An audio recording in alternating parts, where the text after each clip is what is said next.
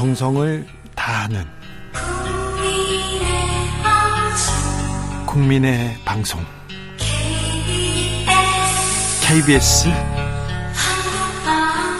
주진우 라이브. 그냥 그렇다고요.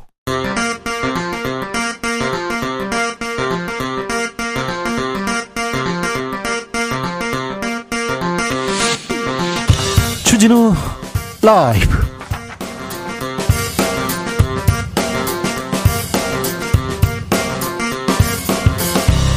이천이십삼년 일월 십일일 수요일입니다. 안녕하십니까, 주진우입니다. 탁현민 전 청와대 의전비서관이 회고록을 들고 돌아왔습니다. 청와대에서 천백구십오개 행사를 치르면서 겪었던 여러 에피소드 담고 있는데요. 미스터 프레지던트, 청와대에서는 어떤 일이 있었을까요? 윤석열 대통령의 행사는 어떻게 보고 있을까요? 탁현민 전 비서관에게 직접 들어봅니다. 국회 정개특위가 선거제도 개편 논의를 본격 착수했습니다. 내년 음, 일월 말이 아니죠. 내년 선거를 위해서 일월 말까지는 심사 마치겠다는 방침인데, 이번에는 선거법 바꿀 수 있을까요? 또 국회의원들의 밥그릇 나눠먹기로 전락할까요? 과연 선거법 운명은 어떻게 될지 공동혁신구역에서 짚어보겠습니다. 김만배 로비 의혹이 언론계를 뒤흔들고 있습니다. 법조계 로비 의혹도 있었는데, 전직 고위검사 두두둑 나왔는데 수사는 멈춰 있습니다. 이번 김만배 로비 의혹 어디까지 번져나갈지 이슈 티키타카에서 짚어보겠습니다. 나비처럼 날아 벌처럼 쏜다. 여긴 주진우 라이브입니다. 오늘도 자중차에 겸손하고 진정성 있게 여러분과 함께 하겠습니다. 백종원 씨가 자신의 고향 시장 출마한다 이런 선언을 했는데, 예산 시장을 이렇게 살리겠다는 프로젝트를 이렇게 생각하고 있는 것 같습니다. 아, 우리 동네 자랑하고 싶은 시장이죠. 우리 동네 자랑하고 싶은 명소 있죠. 자랑거리, 먹거리 자랑해 주십시오. 네, 주진우 라이브 자랑도 괜찮습니다. 네, 괜찮아요. 특별히 지금 네 청취율 조사 기간에 자랑하셔도 됩니다. 아, 듣고 싶은 방송, 들었던 방송이 사라졌어. 그러면 주진우 라이브 들어야지. 이거 알려주셔도 괜찮습니다. 자, 우리 동네 시장, 그리고 우리 동네 먹거리 자랑해 주시는 분들 추첨해서 삼만 원 상당의 치킨 상품권 보내드리겠습니다. 치킨은 주진우 라이브에서 쏩니다. 자, 그러니 샵 구칠삼공, 짧은 문자 오십 원, 긴 문자는 백 원이고 콩으로 보내십시오. 이쪽으로 보내시면 됩니다. 그럼 주진우 라이브 시작하겠습니다.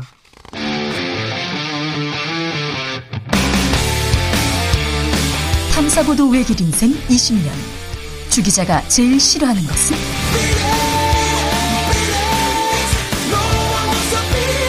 이 세상에서 비리와 부리가 사라지는 그날까지, 오늘도 흔들림 없이 주진우 라이브와 함께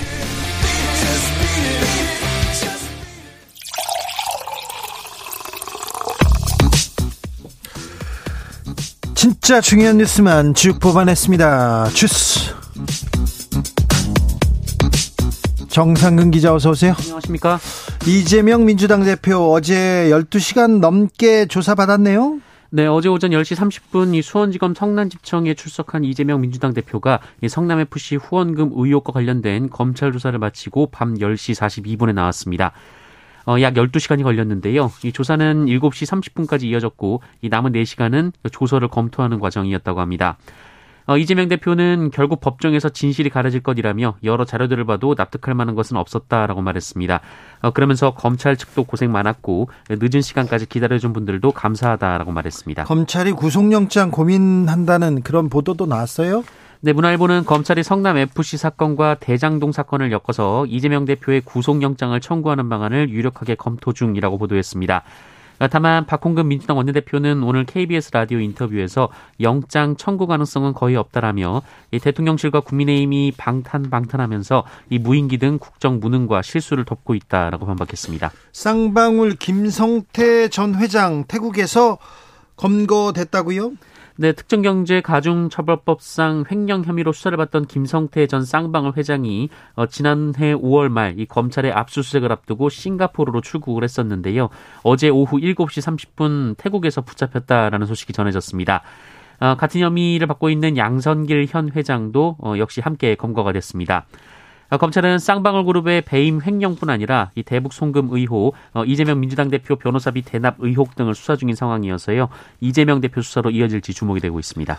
쌍방울에서 또 어떤 불똥이 튈지 좀 지켜봐야 됩니다.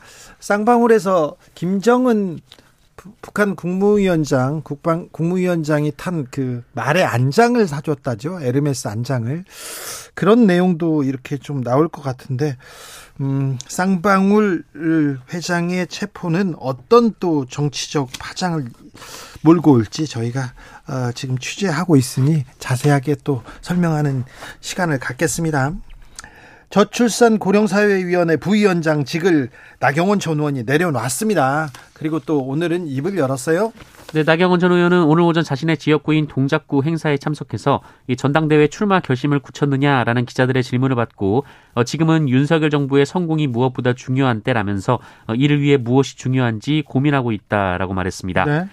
어, 그리고 어제 사의를 표명한 저출산 고령사회위원회 부위원장직 사표가 수리됐느냐라는 질문에는 아직 공식적인 통보는 못 받았다라고 말했습니다. 어, 나경원 전, 의원, 전 의원은 이 헝가리 저출산식 해법이라는 언급에 대해 대통령실이 비판을 쏟아낸 것에 대해서도 이 대통령실과의 갈등, 충돌로 비치는 것이 바람직하지 않다라며 그럴 의도가 없다라고 말했습니다. 오늘은 몸을 이렇게 낮추고 있는데 사실 나경원 전 의원, 윤석열 대통령과 친분도 있고요. 가까운 사람이고 자기도 윤핵관이라고 이렇게 얘기하는데 최근에 대통령실 그리고 윤핵관들의 집중 질타를 받았어요. 아, 이거 뭐 어떤 사람은 학폭을 보고 있는 것 같다 이렇게 얘기하더라고요. 유승민 전 의원입니다. 네, 유승민 전 의원이 어제 케이비에스 대구 경북에 출연해서요. 그렇게 말을 했습니다. 유승민 전 의원은 대통령실에서 딱 지목을 하니까 윤핵관들이 달려들어서 집단 린치를 하고 왕따를 시키고 있다라고 말했고요. 학교폭력을 보는 것 같다라고 말을 했습니다. 네. 유승민 전 의원 또 홍준표 대구시장과도 언쟁이 있어요? 네, 홍준표 대구시장은 유승민 전 의원에 대해서 이 박근혜 전 대통령 탄핵 당시 상황을 언급하며 잇따라 비판을 하고 있는데요. 어, 이에 대해 유승민 전 의원은 홍준표 대구시장을 향해서 이 홍준표 시장이야말로 박근혜 전 대통령 탄핵 문제에 대해 수도 없이 말을 바꿨던 사람이라며 어, 삼십 년째 일 인당 지역 내 총생산 꼴찌에서 대구가 어떻게 벗어날지를 고민해야지 대구시장이 그렇게 할 일 없는 자리인 줄 몰랐다라고 비판했습니다. 최근에 홍준표 시장이 계속 나경원 전 의원 이렇게 비판했거든요. 유승민 전 의원 물론이고요. 네, 홍준표 시장은 이 유승민 의원의 비판에 대해서 이 유승민 의원이 대구의 지역 내 총생산을 꼴찌로 만든 장본인이다라고 주장했고요. 어, 윤석열 정권이 무너지면 우리나라는 희망이 없기 때문에 본인이 중앙 정치에 관여하는 것이다라고 말했습니다. 티케이 관련돼서 지금 티케이 관련돼서 티케이의 지역 정서가 이렇게 달아오르고 있습니다. 홍준표 대구시장 계속해서 어, 말을 하기 시작했는데 지금은 좀 최근에는 윤석열 대통령을 옹호하는 호위하는 그런 발언 쏟아내고 있습니다. 그리고 유승민 전 의원 계속 대구 경북에서 이렇게 지역 정세에 호소하고 있고요. 그리고 오늘은 김건희 여사가 대구 서문시장에 방문해서 어묵을 먹더라고요. 어묵 먹방 이거 정치인들이 보여주는 건데 거기 가서 막 하트도 이렇게 날리고 있었는데 아, 대구 경북 정서 어떻게 지금 흘러가는지 잠시 후에 저희가 자세히 분석해 드립니다. 이태원 참사 유가족들 특수본 수사 강하게 성토합니다. 네, 내일 모레 경찰 특별수사본부의 이태원 참사 최종 수사 결과가 발표될 예정인데요. 이태원 참사 유가족협의회 그리고 시민대책회의는 이 특수본의 수사를 꼬리 자르기로 규정하며 윗선에 대한 철저한 수사를 주장했습니다. 어, 유족들은 사전 대비에 미흡했고 참사 발생 대응에도 부실했던 행정안전부, 서울시, 경찰청에 대한 수사는 제대로 이루어지지 않았다라고 했고요. 네. 어, 이들 기관이 재난 관련 보고를 받고 지휘 감독해야 하는 역할을 충분히 수행했는지 의문이다라고 비판했습니다. 그렇죠. 용산서, 용산소방서, 용산경찰서만 이렇게 수사하고요. 여기 좀 잘 관리 감독해야 될 지휘 감독해야 될 행안부 서울시 경찰청에 대한 수사는 없었잖아요. 꼬리 자르기 한다는 비판 받을 수밖에 없지 않습니까? 이 부분에 대해서 유가족들이 좀 잘못했다 이렇게 성토합니다. 윤석열 대통령은 외신과 인터뷰를 했네요.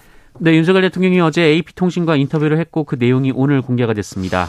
윤석열 대통령은 취임 후 네 번 외신과 인터뷰를 했고요. 이 국내 언론은 조선일보와만 인터뷰를 했습니다. 그런데 북한 문제, 특별히 북핵 얘기 또 나왔어요. 윤석열 대통령은 북한의 안보리 결의 위반, 구일구 군사합의 위반은 상당히 심각한 위협이다라면서 미국의 핵 자산 운용에 한국도 참여할 것이다라고 했고요. 공동 기획, 공동 실행에 대한 논의를 진행 중이다라고 말했습니다. 북한을... 북한 위협에 맞선다면서 지금 핵 얘기를 계속하는데 미국의 핵 미국의 핵을 가지고 우리가 공동 기획하겠다, 공동 실행하겠다 이렇게 얘기를 하는데 이게 실효성이 떨어진다, 그럴 가능성 없다 이렇게 얘기하는데 대통령실에서 계속해서 공동 기획, 공동 실행 얘기를 하고 있는데 이 얘기를 하는 저희가 뭔지도 저희가 자세하게 분석합니다. 한미가 음, 핵 확장 억제 훈련을 한다는 얘기는 나왔습니다. 북한의 무인기가 용산이 아니라 청와대를 촬영했다 이런 얘기도 있어요. 네, 북한은 지난 이천십사 년 무인기로 이 청와대 일대를 집중적으로 촬영한 적이 있었습니다. 당시 무인기가 파주시의 한 야산에 추락을 했고 이를 확인한 결과 이 청와대 일대를 촬영한 사진이 무더기로 나왔던 건데요. 네? 어, 그런데 이번에 서울 상공을 침범했던 북한 무인기의 비행 경로가 이 팔 년 전 경로와 거의 일치한다라고 엠비씨가 보도했습니다. 은평으로 와서 종로로 이렇게 가서 성동까지 갔으니 청와대 위를 지나갔다 이렇게 볼 수 있네요. 네, 이에 군도 이 북한이 이번에 침투시킨 무인기의 촬영 표적이 처음부터 청와대였을 가능성에 무게를 두고 분석 중이라고 하는데요. 네. 다만 북한이 대통령실 이전을 몰랐을 리 없기 때문에 그 의도를 파악 중이다라고 전했고요. 어, 또 유의미한 정보 획득의 목적보다는 우리 군의 대응 태세를 떠보기 위한 의도였다라는 분석도 나오고 있습니다. 여러 가지 생각이 있겠죠. 또 무인기도 한 대가 아니라 여러 대가 왔으니까요. 선거법 위반 혐의로 십 년 넘게 재판을 받았던 김어준, 주진우 씨에 대해서 선고가 있었네요. 네, 이 사건은 이천십이 년에 있었던 사건인데요. 네. 어, 십구 대 총선을 앞두고 불법 선거운동을 한 혐의로 기소된 이 방송인 김어준 씨가 이 항소심에서 벌금형을 선고받았습니다. 네. 서울고법은 일 심에서 각각 구십만 원을 선고받은 방송인 김어준 씨에게 벌금 삼십만 원을 어, 그리고 주진우 기자에겐 무죄를 선고했습니다. 네. 재판부는 김어준 씨가 이천십이 년 사월 칠일 이 서울시청 앞 광장에서 확성장치를 이용해 발언한 부분만 유죄라고 판단을 했습니다. 어, 거의 대부분은 무죄를 선고받았습니다. 저는 무죄입니다. 십 년 넘게. 네, 저는 어, 기자 생활을 하면서 한 백여 건의 송사에 휘말렸는데요. 형사재판에서는 한 번도 지지 않았습니다. 그냥 그렇다고요. 이천억 원 넘는 돈을 횡령한 오스 오스템 임플란트 직원이었죠? 네. 징역 삼십오 년 선고받았네요. 네, 지난 이천이십 년 십일월부터 약 일 년여간 열다섯 차례에 걸쳐서 회사 계좌에서 본인 명의 증권 계좌로 이천이백십오억 원을 횡령이체한 오스템 임플란트의 직원 이모 씨가 이 법원에서 징역 삼십오 년에 벌금 삼천만 원, 이 추징금 천백오십일억 팔천여만 원을 선고받았습니다. 네. 또한 재판부는 범행에 가담한 아내 박모 씨에게도 범죄수익은닉규제법 위반 혐의를 인정해서 징역 삼 년을 선고했고요. 아, 부인도... 구속됐군요. 네, 처제와 여동생은 같은 혐의로 각각 징역 이 년에 집행유예 삼 년을 선고받았습니다. 네. 재판부는 피고인이 사건 이후 처벌을 감수하더라도 재산을 확보해 놓거나 이 출소 후에 재산을 활용해서 이익을 누리겠다는 계산을 한 흔적이 보인다라며 이 출소 후 범죄 이익을 향유하는 상황을 막고자 한다라고 밝혔습니다. 네. 어, 이번 사건은 역대 가장 큰 규모의 상장사 횡령 사건이었습니다. 그러니까 돈을 횡령해서 감옥에 갈 수도 있다고 생각했어요. 그런데 갔다 나와도 돈으로 돈으로 이렇게 이 이익을 향유하겠다 이렇게 생각했는데 징역 삼십오 년 선고됐습니다. 어, 이게 맞지요? 이게 맞는데 조금 다른 생각도 듭니다. 권력자들이 돈을 사리사욕을 챙기려고 권력을 썼어요. 그래가지고 징역 십칠 년도 받고 십오 년도 막 선고받았는데 진짜 힘 있는 사람들은 특사로 다 풀려나고요. 진짜 힘 있는 기업가들도 특사로 풀, 풀려나가지고 경제 사절이라고 막 대통령과 이렇게 다니고 있는 걸 보면 아, 이건 어떻게 봐야 되나. 그 사람들 벌금도 안 내고 그 사람들 돈은 회수도 안 했는데 환수 안 된 돈으로 이익을 향유하면서 살 텐데 이런 생각도 듭니다. 네, 들어요. 아, 검찰이 티비조선 재승인 점수를 의도적으로 조금 낮게 줬다 이런 이유로 수사 확대하고 있습니다. 방통위에 대한 수사 감사원에서도 이루어지다가 검찰 수사 계속됩니다. 근데 방송통신위원회가 지난 이천이십 년 이 티비조선 재승인 심사 과정에서 이 고의로 점수를 깎았다라는 의혹과 관련해 이 검찰이 방통위 정책위원을 입건했습니다. 네. 어, 티비조선 재승인 심사 과정에 개입한 혐의, 이 직권남용 권리행사 방해 혐의인데요. 어, 이, 이 위원은 이 한상혁 방통위원장의 측근인데요. 이 검찰은 지난 이천이십 년 이 티비조선 재승인 심사 당시 이 방통위 방송정책부서의 양모국장, 이 차모 과장과 공모해서 이 심사위원을 임의로 배정한 것으로 보고 있습니다. 네. 어, 이 양모국장과 차모 과장도 업무방해 혐의로 구속영장이 청구된 상태입니다. 그런데 티비조선 재승인 심사 점수를 어떻게 했던 재승인이 안 된 것도 아니고요. 아, 저 결과에 영향을 미치지 않았는데 또 다른 내용도 있던데 이게 구속될 사안인가.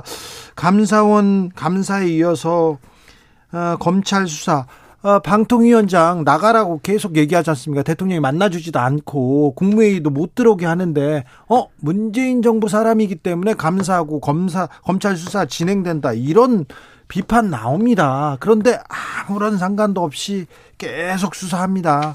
이러니까 검찰 공정하냐 이런 얘기 나오죠. 좀 공정한 척이라도 해야 될 거 아닙니까? 이거 너무한 거 아닙니까? 이런 얘기합니다.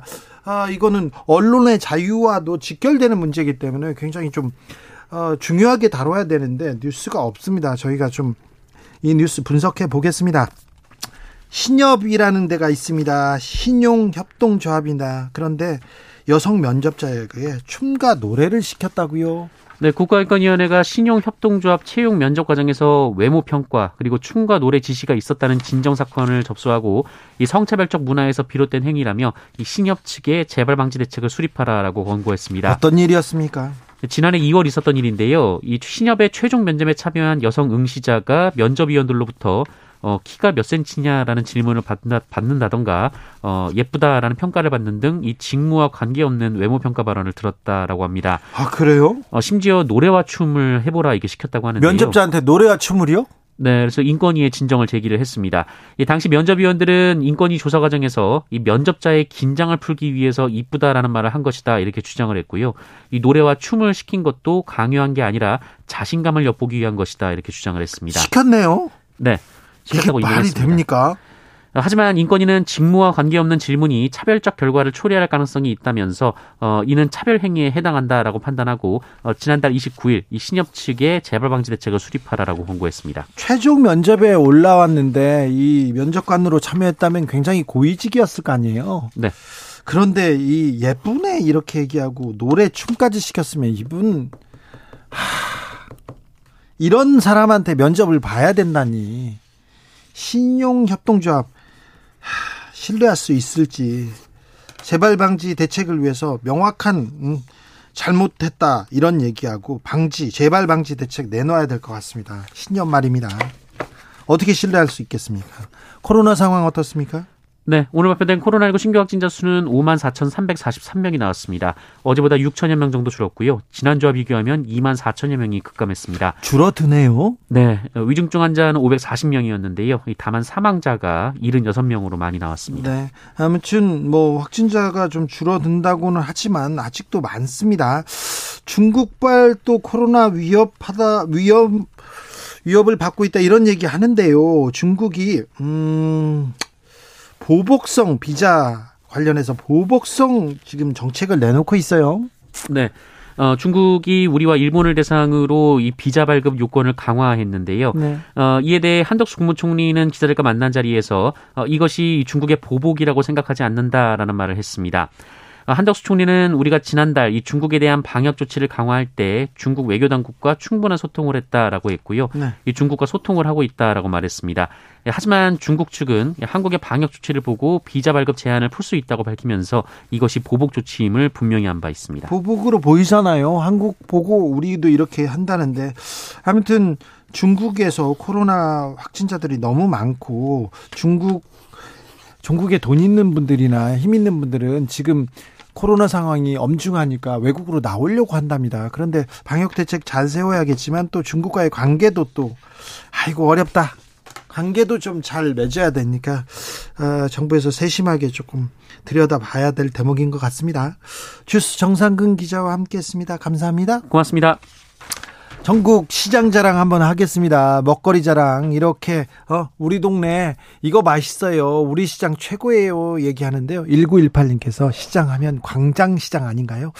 김밥, 순대, 빈대떡, 육회 배고파집니다. 주 기자님 무죄 축하드려요. 얘기하는데 김밥, 순대, 빈대떡. 아 광장시장에 가면요. 매, 매운탕집이 줄은 좀 깁니다만 굉장히 맛있는 집이 있는데 아 네. 그렇죠. 육일삼사님 신월 이동 경창시장이 있습니다. 경창시장은 처음입니다. 신월 이동입니다. 잔치국수 삼천오백 원, 손칼국수 사천오백 원 하는데요. 김치 단무지 무한 리필입니다. 요새 같은 날씨에 그려집니다. 제 인생 사십팔 년보다 오래된 경창시장 장사하시는 어르신들 건강하시길 기원합니다. 진우 형님은 생선 장사하시면 잘 어울릴 것 같습니다. 얘기했는데 생선 장사는 제가 처음 들어보네요. 잘할 것 같습니까? 아이고 감사합니다. 육이팔사님 빅골 광주 무등시장 시장 대패 삼겹살 유명합니다. 대패 삼 무등시장이요? 아 꼭 한번 오세요. 무등시장은 또 뭘? 아 충장로 근처에 어떤 시장이 있었더라. 거기에서 먹은 국수가 잊을 수가 없는데 선거 취재하러 갔다가 갔다가 거기서 먹었을 때 진짜 맛있었는데. 음. 먹고 싶습니다. 육칠오오님 청주 육거리시장 엄청납니다. 육거리시장 나왔습니다. 한번 놀러오세요. 없는 것 빼고 다 있습니다. 알겠습니다. 영원한 애청자입니다. 항상 응원합니다. 얘기했는데 육거리시장 제가 기억하겠습니다. 구팔일팔님 저희 동네 마석에는요. 마석이요. 삼일하고 팔일 오일장 열립니다. 삼팔오일장입니다. 마석 오일장에는 빈대떡과 해장국이 정말 맛있습니다. 마석은 뭐 춘천 가는 길인데 가깝기도 하고 오일장이 열린다면 또 아 오일장 구경 재밌 있을 텐데요. 김선미님 남구로시장 보리밥이랑 칼국수 같이 주는 식당 좋습니다. 남구로시장 나왔어요. 팔칠육삼님 대구 월배시장에는요 콩나물 양념 오뎅 굴다란 떡볶이 굴다란 떡볶이도 있습니까? 양념 오뎅 네 알겠습니다. 월배시장 있습니다. 대구 서문시장만 있는 거 아니군요. 홍승표님께서 우리 동네 인천 계산시장 좋습니다. 이번에 이재명 대표도 유튜브 찍으면서 떡 드시는 거 구경했었거든요. 전통시장 짱입니다. 얘기합니다. 계산시장 거기가 이재명 대표의 지역구군요. 팔일일칠님 수원 율전동의 뜨란치 아파트는요 수요 수요 장날렵니다. 아 아파트 앞에 장 여는 거요? 아 그렇구나. 뜨란시장 거기만 열까? 네 이렇게 얘기하는데 어, 꽈배기 돈가스가 맛있는데 가격이 이십 퍼센트 정도 올랐습니다. 얘기하고요. 오육이이님 대구 서문시장 자랑합니다. 먹거리가 많습니다. 오늘 설 장보러 갔더니 김건희 여사 와가지고 복잡했어요. 대구 자랑인 납작만두만 사가지고 왔습니다. 서문시장 납작만두 좋군, 좋군요. 대구에 제가 옛날에 취재 갔을 때 신성일 배우 있지 않습니까? 신성일 씨가 국회의원 선거에도 나오고 국회의원도였거든요. 신성일 씨, 엄, 엄앵란 씨하고 같이 시장에 갔거든요. 갔더니 정말 아, 아주머니 할머니들이 신성일 배우를 너무 좋아하더라고요. 그때 갔더니 뭐 이것저것 떡도 챙겨주고 그때 기억납니다. 네.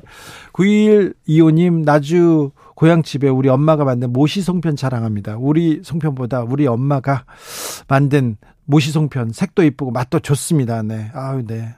엄마가 해주는 게 제일 좋죠. 제일 좋죠. 일사공공님 충북 단양 구경시장 추천합니다. 구경시장 구경 가야 되겠네요. 떡갈비 닭강정 특히 각종 부각이 맛있어요. 구경시장 놀러 오십시오.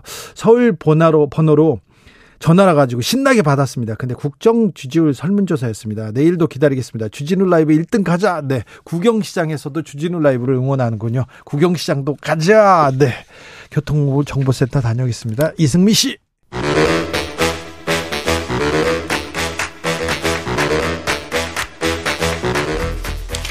이것이 혁신이다. 여야를 내려놓고 관습을 떼버리고 혁신을 외쳐봅시다. 다시 만난 정치 공동혁신구역. 수요일 주진우 라이브는 정쟁 비무장지대로 변신합니다. 대한민국 정치 발전을 위해서 날선, 날선 공방 환영하겠습니다. 주진우 라이브가 지정했습니다. 여야 혁신위원장 세 분 모셨습니다. 천하람 국민의힘 순천갑 당협위원장. 네, 전남 순천의 천하람입니다. 장경태 더불어민주당 의원. 네, 안녕하세요. 장경태입니다. 용해인 기본소득당원. 네, 안녕하세요. 용해인입니다. 오랜만에 우리 멤버들이 다 모였습니다. 네, 너무 뵙고 싶었습니다. 고생 많으셨죠? 네. 야, 너무 전화로만 뵀어요, 우리. 네. 그죠. 이제 바쁜 일, 바쁜 일은 아니지만 뭐 이태원 국정조사 어느 정도 좀 마무리 돼갑니까? 네, 이제 마지막 공식 일정으로 유가족들과 함께하는 공청회 한 개 정도가 남아 있고요. 네. 이제 큰 쟁점은 결과보고서 채택을 어떻게 하느냐를 두고 여당과 음. 야당의 어, 아주 지난한 협의가 진행될 것 같습니다. 유가족들은 특수본 수사, 경찰 특수본이 뭐 사건 관계를 뭐 뭐지 명확하게 밝히겠다 이렇게 얘기했다가 용산에서 꼬리 자르고 행안부도 서울시도 경찰청도 수사 안 했다 이렇게 좀 오늘 좀 토로하더라고요, 불만을. 네, 맞습니다. 오늘 기자회견을 하셨는데요. 사실 지난 이 차 청문회에서 행정안전부 장관이 처음으로 참사 칠십 일 만에 본인이 재난관리주관기관의 장이다라는 것을 실토를 했습니다. 네. 그래서 이 부분에 대한 책임을 물을 수 있는 추가적인 방법이 좀 강구되어야 할 것 같고요. 그래서 네. 특검이나 특별법 같은 것들도 이제 국회에서 논의를 시작해야 되지 않을까 생각하고 있습니다. 자, 선거제도 정비됩니까? 연동형 비례대표는 이거 뭐 허울뿐인 제도니까 바꿔야 되는데 이런 얘기도 합니다. 김진표 국회의장 선거제도 정비 필요성 다시 한번 언급했습니다. 지금 이 엄중한 상황에 더불어민주당에서는 정, 정치혁신위원회를 꾸렸습니다. 장경태 의원이 혁신위원장입니다. 자, 민주당이 선거제도 개편을 위해서 개혁을 위해서 앞장서고 있습니까? 저는 일단 이 정치는 대통령과 국회의원만 하는 게 아니라고 생각하고요. 네? 국민들이 바라는 정치, 네. 국민들이 바라는 제도를 만드는 게 중요하다고 보고요. 지금 여야가 막론하고 온통 다 어, 뭐 막론하고까지는 아닙니다만 일부 의원님들이 연동형 비례대표제가 마치 문제인 것처럼 네. 또 소선구구제가 문제인 것처럼 이야기하고 계시지만 소선거구제도 중선거구제도 대선거구제도 다 장점과 단점이 있습니다. 장점이 있죠. 그리고 중대선거구제를 합쳐서 말씀을 많이 하시는데요. 중선거구제와 대선거구제는 완전히 다른 선거제도입니다. 그렇기 때문에 저는 이 앞으로는 계속 중선거구제와 대선거구제를 좀 분리해서 말씀드리고 싶고요. 예. 여러 가지 이제 이 개혁 과정에서 가장 중요한 건 그런 겁니다. 우리는 대통령제 국가입니다. 그렇기 때문에 이 대통령의 권한을 견제하고 균형을 맞출 입법부 또 국회의 기능이 있는 거고요. 또 이 과정에서 결국 국회의원 선거는 대통령의 국정 운영에 대한 이 심판적인 성격을 가질 수밖에 없습니다. 그렇기 때문에 이런 것들을 어, 보다 더 국민들이 바라는 정치 제도로서 어, 고민을 해야 된다. 국민들께서는 네. 본인이 원하는 후보를 뽑고 싶은 마음들이 있으시거든요. 네. 국민을 위한 선거제도 개편을 위해서 민주당 나선다고요? 그렇습니다. 자, 구, 국민의 국민의 뜻을 따르겠다고요? 민주당 네. 국회의원 말고. 그렇습니다. 네, 알겠습니다. 자, 국민의힘은 어떻습니까? 어, 저희는 뭐 이제 대통령께서 신년에 이제 중대선거구제라는 화두를 던졌기 때문에 어, 당 차원에서도 뭐 나름대로 이런저런 뭐 정진석 위원장이나 주호영 원내대표나 뭐 어, 얘기는 하고 있고요. 어, 특히 지금 정개특위에 보면은 지금 저희 당 그 소위원장이 조혜진 의원입니다. 네. 어, 조혜진 의원은 굉장히 의지가 있어 보이더라고요. 네. 특히 이게 이번에는 좀 법정 시한을 지켜가지고 올해 사월 전까지 뭔가 안을 만들자. 그래가지고 이렇게 국회에서 제대로 좀 이렇게 뭔가 뭐 선거구 획정도 좀 빨리 하고 제도도 빨리 해야 되지 않겠냐라는 입장을 보이고 있어가지고요. 특히 이제 김진표 의장도 뭔가 이렇게 굉장히 의지가 있으시다 보니까 네. 어, 다음 달부터는 좀 본격적으로 논의가 시작되지 않을까 그렇게 기대하고 있습니다. 용혜인 의원. 네, 이제 현재의 선거 제도와 그리고 정치 구도에 문제가 있다는 점은 많은 국민 여러분들께서도 공감을 하실 것 같습니다. 정치인들도 다 그 얘기는 해요. 네, 그런데 음. 이 이제 부정적인 측면에만 이제 집중을 해서 그것만의 탈피만을 이야기하는 방식으로 과연 어, 선거제도 개혁을 넘어선 정치 개혁이 이루어질까라는 네. 의구심이 저에겐 좀 있고요. 어, 여러 뭐 한계와 반론이 있었지만 연동형 그 지금의 이제 준연동형 비례대표제가 도입될 수 있었던 것은 이제 그 탄핵 이전에 탄핵을 겪으면서 우리 정치가 정말로 바뀌어야 한다라는 국민적 열망과 함께 현행 소선거구제에서 발생하는 사표 그리고 사실상 양당제를 강요하는 이 민심 왜곡 등의 문제들을 해결해야 된다라는 공감대가 있었기 때문입니다. 그래서 좀 이 부분에서 지금의 문제의 문제뿐만 아니라 이 좀 그 지금의 정치 제도와 선거 제도들이 어떻게 왔는지에 대한 맥락들을 좀 살펴보면서 논의를 진행해야 된다는 생각이 있고요. 또 한 가지 꼭 말씀드리고 싶은 건 선거 제도 개혁 논의에만 한정하면 백 퍼센트 어, 실패할 수밖에 없다라는 음. 생각이 듭니다. 그러니까 정치개혁이라는 건 선거제도 개혁만을 의미하지 않습니다. 그러니까 일상시기에 어, 더 많은 정당들이 어떻게 국민들에게 가닿을 수 있느냐. 네. 이 일상시기의 정치활동을 보장하기 위한 방법들을 고민해야 되고요. 지금의 정치제도는 사실 양당에게 모든 자원들이 집중되는 방식. 예를 들면 뭐 선거 시기에 토론회라거나 아니면 국고보조금 뭐 이런 문제들이 있습니다. 그래서 이런 부분들도 좀 같이 논의를 해야 어, 정말 총체적인 의미의 정치개혁 이룰 수 있다고 생각합니다. 그런데 정치권 이 선거제도 개혁, 정치개혁 말은 했는데 그렇게 의지가 있는지 자 가능성 물어볼게요. 이번에 선거제도는 개편될까요? 국민의 편에서 이렇게 바뀔 수 있다고 보십니까? 천하람? 어, 뭐 원래 이게 그렇게 가능성이 높은 주제는 아닙니다. 그러게요. 근데 이제 이번에는 그래도 가능성이 좀 꽤 올라온 편인 것 같아요. 예. 어, 왜냐하면은 지금 대통령이 던지고 국회의원이, 국회의장이 적극적으로 받는 모양새고요.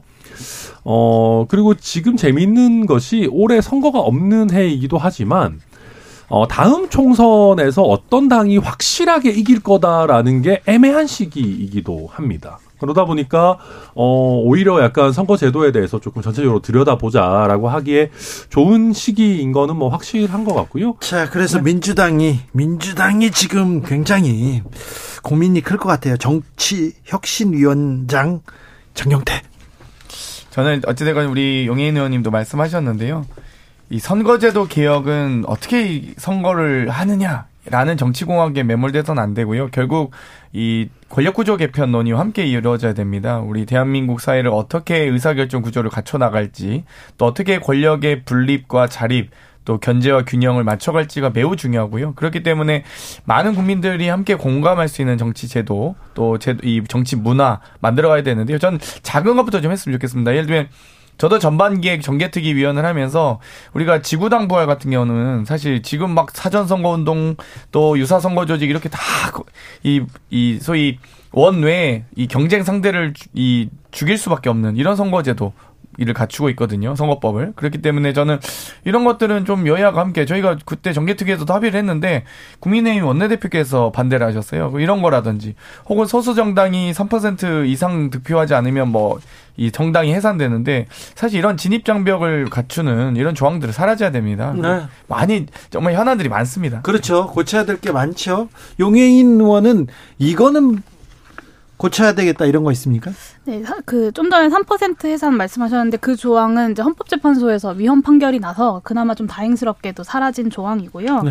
그 아까 말씀드린 것처럼 이 국고보조금을 양당이 독식하는 문제. 그러니까 한 번 일 년에 보통 경상보조금으로 사백억 정도가 나갑니다. 그중에 절반은 일단 지금은 두 정당이 갈라먹고 시작을 하거든요. 네. 그래서 이런 부분에서 압도적인 이 자, 그 지원의 차이로 인해서 발생하는 정당 활동의 차이 이런 것들을 교정 하기 위한 것들이 필요하고요. 네. 그리고 구체적으로는 어떤 선거제도를 어떻게 마련할 것이냐에 대한 의, 이견을 좁히는 과정은 굉장히 지난할 것으로 보입니다. 사실 윤석열 대통령이 이번에 중대선거구제 이야기하셨는데 저는 좀 걱정이 됩니다. 그러니까 지금의 소선거구제가 갖고 있는 폐해가 큽니다. 물론 크지만 어, 만약에 중선거구제 정도로 간다고 했을 때 지금은 소선거구제에서 사 년에 한 번씩 어쨌든 선거를 통해서 한쪽을 심판하는 것이 가능한데 중선거구제, 애매한 중선거구제로 갔을 때는 그런 심판도 불가능한 정말로 거대 양당의 이 의석 나눠먹기에 불과할 수 있기 때문에 좀 이런 과정에서 디테일한 논의들 역시도 필요하다고 보여집니다.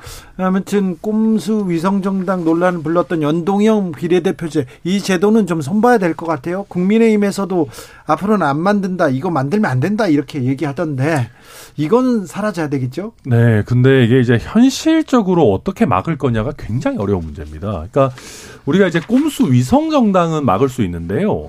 형제 정당, 자매 정당을 표방하면서 나오는 정당들을 어떻게 막을 것이냐. 그러니까 이게 그러니까 그냥 쉽게 얘기하면.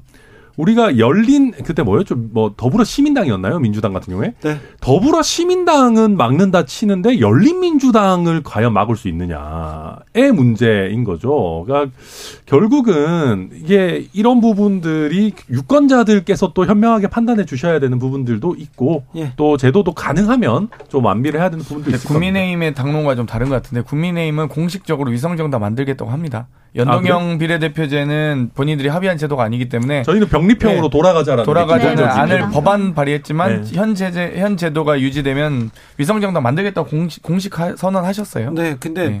조혜진 의원은 뭐 어느 정당도 위성정당 만들면 안 되죠. 이렇게까지 얘기했으니 음. 예, 좀 지켜보겠습니다. 그러니까. 아, 어제 이재명 대표 검찰 이렇게 조사 가는데 장경태 의원도 계시더라고요. 네. 네, 어떻게 보셨어요? 당은 사상, 지금 여기에 다 관심이 있을 것 같아요. 사상 초유의 일이죠. 이제 검찰이 대장동, 백현동, 뭐 쌍방울 등을 조사하다 이제는 이 불송치 결정이 난 성남에프씨까지 다시 재수사해서 이 또 무리한 출석 요구를 한 것이거든요. 또 일방적으로 했다가 저희가 일정을 다시 조율해서 이 정말 개인적 결단을 내리신 건데. 지금 사상, 헌정사상 초유의 일들이 계속 일어나고 있습니다.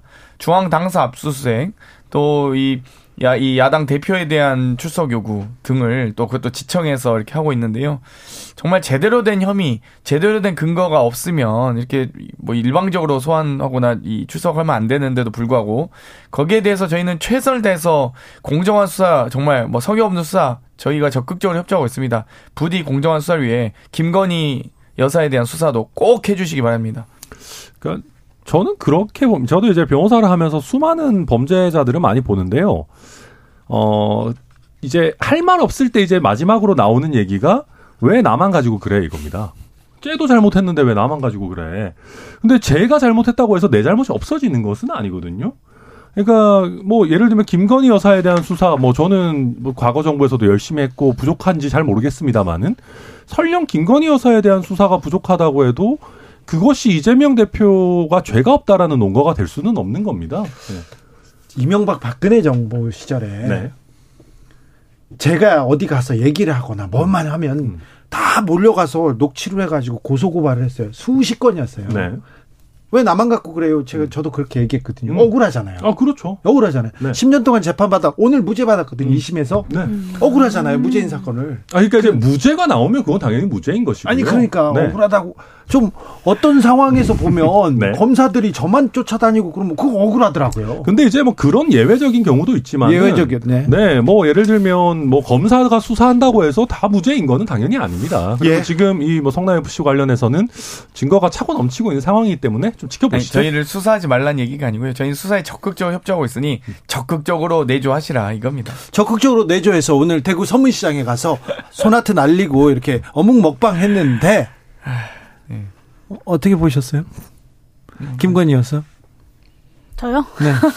아, 전 김건희 여사의 그, 뭐, 영부인으로서의 행보 할 수 있다고 생각하는데요. 누누이 이야기하지만 네. 대선 과정에서 본인에게 제기된 여러 의혹들에 대해서 본인이 사과를 하셨고, 그러면서 본인은 드러나지 않게, 어, 내조하겠다라고 말씀하셨습니다. 근데 최소한 그 말을 뒤집으려면 그에 맞는 해명과 또 국민에 대한 설명이 있어야 되지 않겠습니까? 근데 김건희 여사가 그런 말은 없이 대통령 영부인이 되자마자, 어, 이렇게 적극적인 행보를 보이시고 있는 걸 보면서 지난 대선 때 국민 앞에서 했던 약속은 무엇이었는가라는 생각이 들더라고요. 네.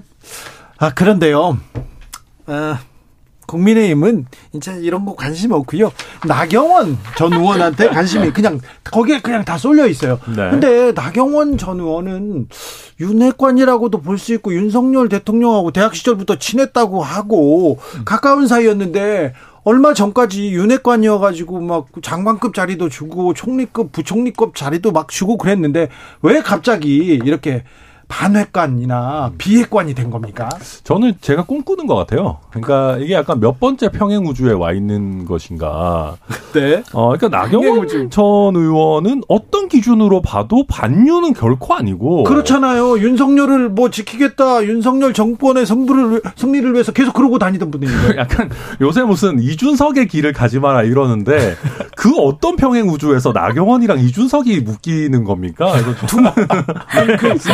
이준석 전 대표가 네. 행보할 때 가장 비판했던 사람이 나경원 전 의원 아닌가요? 그렇죠. 지난번 당대표 때도 엄청 붙었었고. 그러니까 이제 이게 재미있는 부분이, 그러니까 나경원 전 의원이, 어, 사실 윤핵관이라고 하기는 좀 어려운 부분이 있습니다. 그러니까 지난 대통령 선거 경선에서 뭐 윤석열 대통령을 적극적으로 지지하거나 뭐 이렇게 하지는 않았고, 뭐 대통령 입장에서 좀 서운한 부분이 있을 수 있습니다. 뭐 특히 최근에도 아무리 올해가 이제 토끼의 해라고 하지만은 뭐 당대표 선거도 하시고 싶고 또 이 저출산 고령사회 부위원장도 하고 싶고 이 두 마리 토끼를 좀 너무 이렇게 하는 것 같은 모양을 보여, 보였기 때문에 서운할 수는 있는데 어 그렇다고 해도 저희 당에 항상 대체적으로 주류에 있었고 나경원 전 의원 같은 경우는 또 친윤 성향 당원들의 어마어마한 지지를 받고 있는 분이에요. 지금 당심은 거의 뭐 가장 열렬한 지지를 받고 있는 사람 중에 하나지 않습니까? 서로 기분 나빠하겠지만은 저희 육공칠공 당원들에게는 이준석 같은 존재거든요. 어, 그렇죠. 육공칠공의 이준석 네. 같은 거랑 아, 아 이렇게 하니까 자꾸 나경원 이준석 동맹 뭐, 같은 게 나오나? 그러니까. 나유 연대 이런 게 나오나? 그렇게요. 나유 연대. 아이 둘 다 아이돌 비슷하기는 하요. 생각해보면. 아, 근데, 근데 그럼에도 불구하고, 제가 봤을 때는 친윤 성향이신데, 기본적으로. 왜 이렇게까지 해야 되나, 솔직히 잘 이해는 안 됩니다. 어떻게 네. 보십니까? 저는 나경원 전 대표가 뭐, 지금 대통령실에서 막 공세, 직격을 날리고 있는 거잖아요. 그렇죠. 아니, 저출산 고령화사회위원장이 그럼 저출산 관련된 대책을 내놓지, 그럼 다른 대책을 내놓는 게 그게 더 이상하죠. 그걸 가지고 대통령실과 조, 조율되지 않았다. 심지어 포퓰리스트라 얘기까지 하던데, 이러다가 나경원 대표 뭐 빨갱이나 소리도 나오겠어요. 정말 작년에 모든 국민들이 다 아실 겁니다. 이준석 대표와 나경원 대표가 이 당대표 놓고 경쟁할 때, 윤심은 결국 나경원 대표를 도와줬거든요. 근데, 지금 나경원 대표가 이 전대 과정에서, 그러니까 국민의힘 지도부가 좀 착각한 게 있는 것 같아요. 당원 백 퍼센트라면서 이 백 퍼센트가 됐다는 건 예측 가능성을 매우 높이는 거거든요. 아니, 이 변수를 줄이고. 네. 그러면서 이 결선 투표제 도입하면서 유승민 방지룰인 줄 알았는데 나중에 돌고 돌아서 알고 보니 나경원 당선룰이 돼버린 거예요. 아, 그래요? 그러다 보니까 저는 결선 투표하면 나경원 대표가 무조건 이긴다고 봅니다. 제 분석으로. 근데 어찌되었건 지금 제께의 제말목 자기 잘못 자기 발목 잡힌 격인데요. 어찌되었건 나경원 대표 입장에선 지금 당연히 나오셔야죠. 지금 마치 저출산 뭐, 뭐 부총리급 장관급 줬다고 해서 그거 가지고 그만해라? 아니 그동안 당대표가 이렇게 국민의힘에서 이 당대표를 탄핵시킬지 누가 알았습니까? 그리고 오월까지 비대위 임기였는데 임기 뭐 팔월까지 한다 했다가 삼월에 조기 전대할지 누가 알았습니까? 이 상황을 변화한 거는 본인들이 다 바꿔놓고 본인들이 세팅 다 해놓고 나경원 나온다고 뭐라고 하는 것도 너무 웃겨요. 네, 일단 대통령실이 이 사안만 놓고 보면 대통령실이 너무 극성으로 반응한 까닭에 나경원 전 원내대표에게는 출마라는 선택지만 남았다라고 저는 보여집니다. 그러니까 실제로 출마를 하실진 안, 할지, 안 하실진 모르겠지만 제가 나경원 전 원내대표라면 출마를 할 수밖에 없는 상황일 거다라고 좀 생각이 드는데요. 근데 이제 어 어쨌든 여당 집권 여당의 당대표를 뽑는 선거라는 것은 앞으로 국정 운영의 방향이라거나 뭐 이런 논의가 사실 주로 돼야 되는데 지금은 너무 윤심이 어디에 가 있냐를 중심으로 스포트라이트를 받고 있어서 이 당대표 선거가 끝난다고 하더라도 과연 이 국민의힘이 집권 여당으로서의 역할을 할 수 있는 것인가라는 의구심이 저는 좀 듭니다. 집권 여당의 대표로서 이 나라를 어떻게 끌고 가겠다. 경제 위기, 금융 위기 오는데 이 파도 어떻게 헤쳐나겠다. 이런 얘기는 없고요. 내가 더 윤석열과 친해. 아니야, 맞습니다. 내가 더 더 가까워 이런 얘기만 나오고 있어요. 국민의힘 그런 국가 운영의 비전을 제시할 수 있었으면 그 사람이 대통령 됐죠. 그렇습니까? 예. 네. 그러니까 그 사람이 거의 대선 후보 됐을 겁니다. 지금 그러니까 집권당인데 국민의힘에는 그러니까 뭐 그런 사람이 없다는 말씀을 지금 아, 물론 있겠죠. 있을 텐데 근데 이제 그게 뭐 선명하게 잘 나올 수 있었으면 정말 지난번 대선 경선 그, 그 사람이 대통령 나왔겠죠. 어, 그럼요. 근데 저러 저기 국가 비전을 제시 못하는 국민의힘에게 진 게 또 민주당입니다.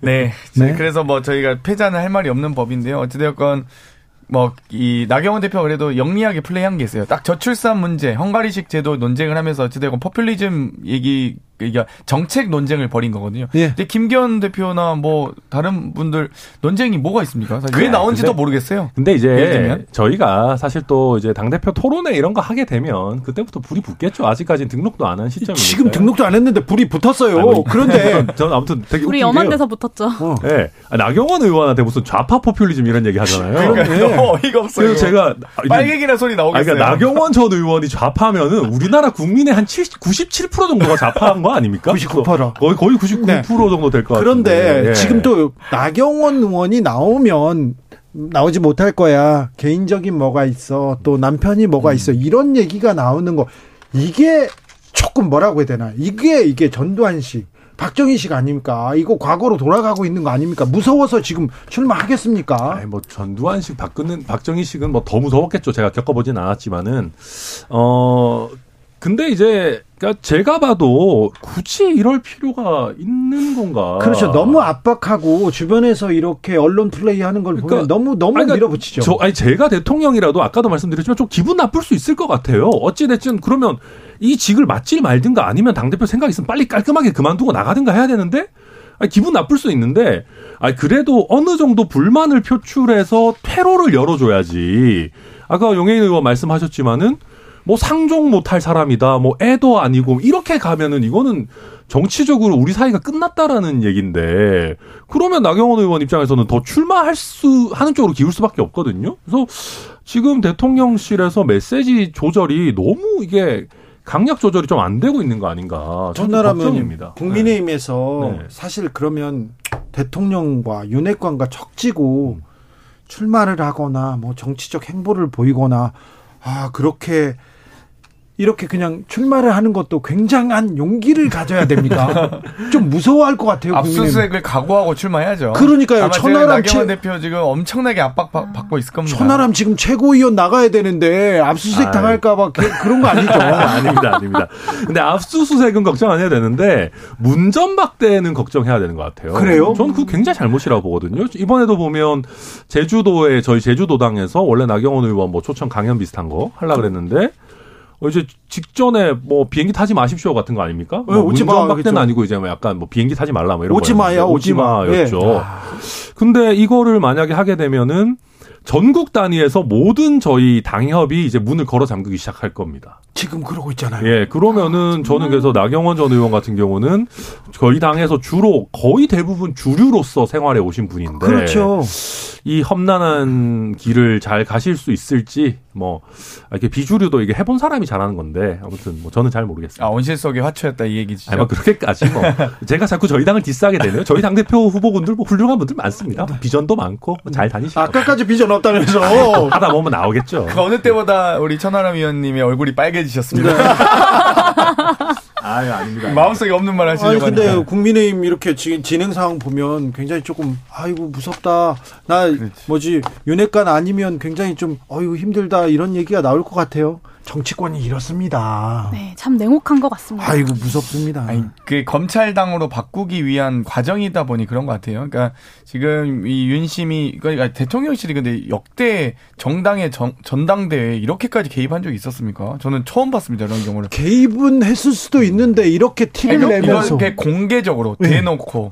그리고 심지어 후보를 압박하면서. 며칠 전에 깜짝 놀랐어요. 대통령실 관계자들이 수석을 비롯해서 관계자들이 그냥 돌아가면서 계속해서 나경원 전 의원을 디스하는데 이거는 아, 이거 정치 개입이라고 대, 대통령실의 정치 개입이라고 볼 수밖에 없잖아요. 대통령실이 그래서. 이렇게 한가한 곳인가라는 생각이 저는 사실 들어요. 지금 얼마나 해야 할 일이 사실 많습니까? 경제 위기 문제도 그렇고 이태원 참사 관련해서도 그렇고 뭐 부동산 문제도 그렇고 뭐 해결할 일이 정말 많은데 이렇게 한가하신가 당의 대선에 그 대토, 대표 선거에 이렇게 노골적이고 공개적으로 개입할 만큼 이런 생각이 들더라고요. 그러니까 아니 저는 좀 잘 이해가 안 되는 게 그러니까 제가 대통령이라도 나랑 마음에 자, 만, 맞고 잘 할 수 있을 당대표가 되면 좋겠다 생각은 할 수 있죠. 그렇죠. 뭐 약간 물밑에서 뭐 좀 도와주고 하는 정도 늘 해왔습니다. 근데 그러니까 저는 나경원 전 의원에 대해서 이렇게까지 하는 거는 대통령실에 굉장히 큰 부메랑이 될 수도 있다고 봅니다.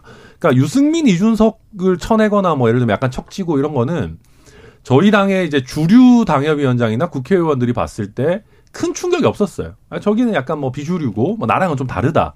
어, 저 사람들은 약간 너무 이제 막 그 말 세게 하는 사람들이니까 이런 식으로 이제 어, 분리를 할 수가 있었는데 나경원 전 의원은 진짜 저희 당의 주류거든요. 그러면 우리 당의 주류도 약간 갑자기 이렇게 될 수 있다라고 하면은 다들 좀 너무 뭐랄까요? 약간 좀 걱정할 것 같습니다. 판사 출신이잖아요. 변호사 네. 출신도 검사 출신 아니면 주류가 아닌가 이런 생각도. 설마 뭐 그렇게까지 그렇다고 뭐. 저, 네. 예. 저는 아까 이제 당협들이 문을 걸어 잠글 거다라고 하셨는데 나경원 전 원내대표가 당대표가 되면 이거야말로 지금.